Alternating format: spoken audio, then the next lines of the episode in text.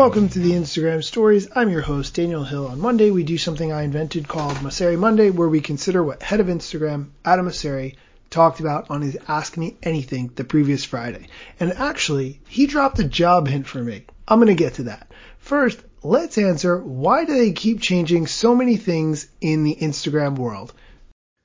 We changed a lot last year because the biggest risk is that the world changes around us and that we become irrelevant. But this year is actually much more about delivering on those commitments and simplifying Instagram. So probably see a lot less change this year. I guess that makes sense because there's not that much more they can add to the app without it becoming completely overblown. Just a thought.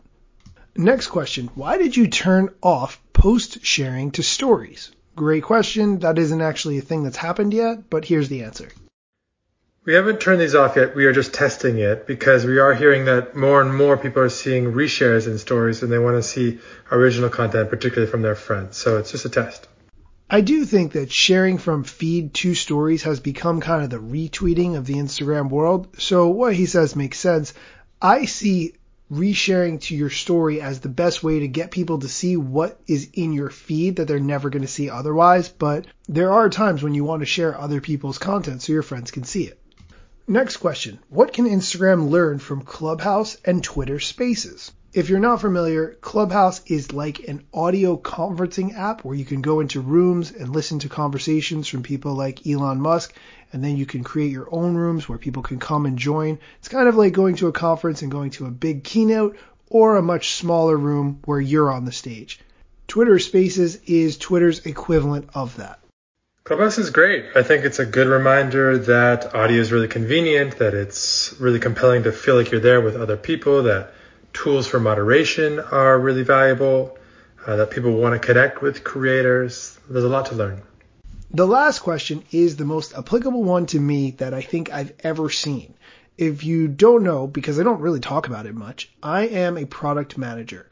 What a product manager does is typically interface between the account manager or the client and the engineering team to make sure that whatever product features need to be created or enabled or turned on or whatever are done in a timely manner and in a way that the client or the end user or other stakeholder wants. That's the best description I can give for the product manager role.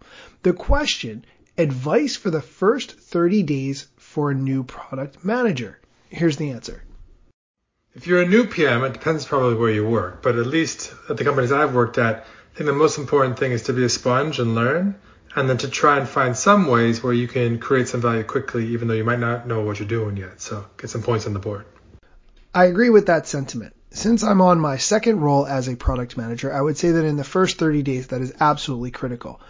I'm just going to say on the record, in case you haven't heard me say this before, that my long term goal is to get a job at Instagram in a product manager role or at a company similar to Instagram that are creating new things adding features to a product that people are heavily invested in. And there's a huge community of people who care about that product and each individual feature that get, gets added. If you know someone at Instagram or a similar product that you think I might be a good fit for, send me a DM at Daniel Hill Media. That's it for today's show. Come back tomorrow for more Instagram feature, news, tips, tricks, strategy, and much more.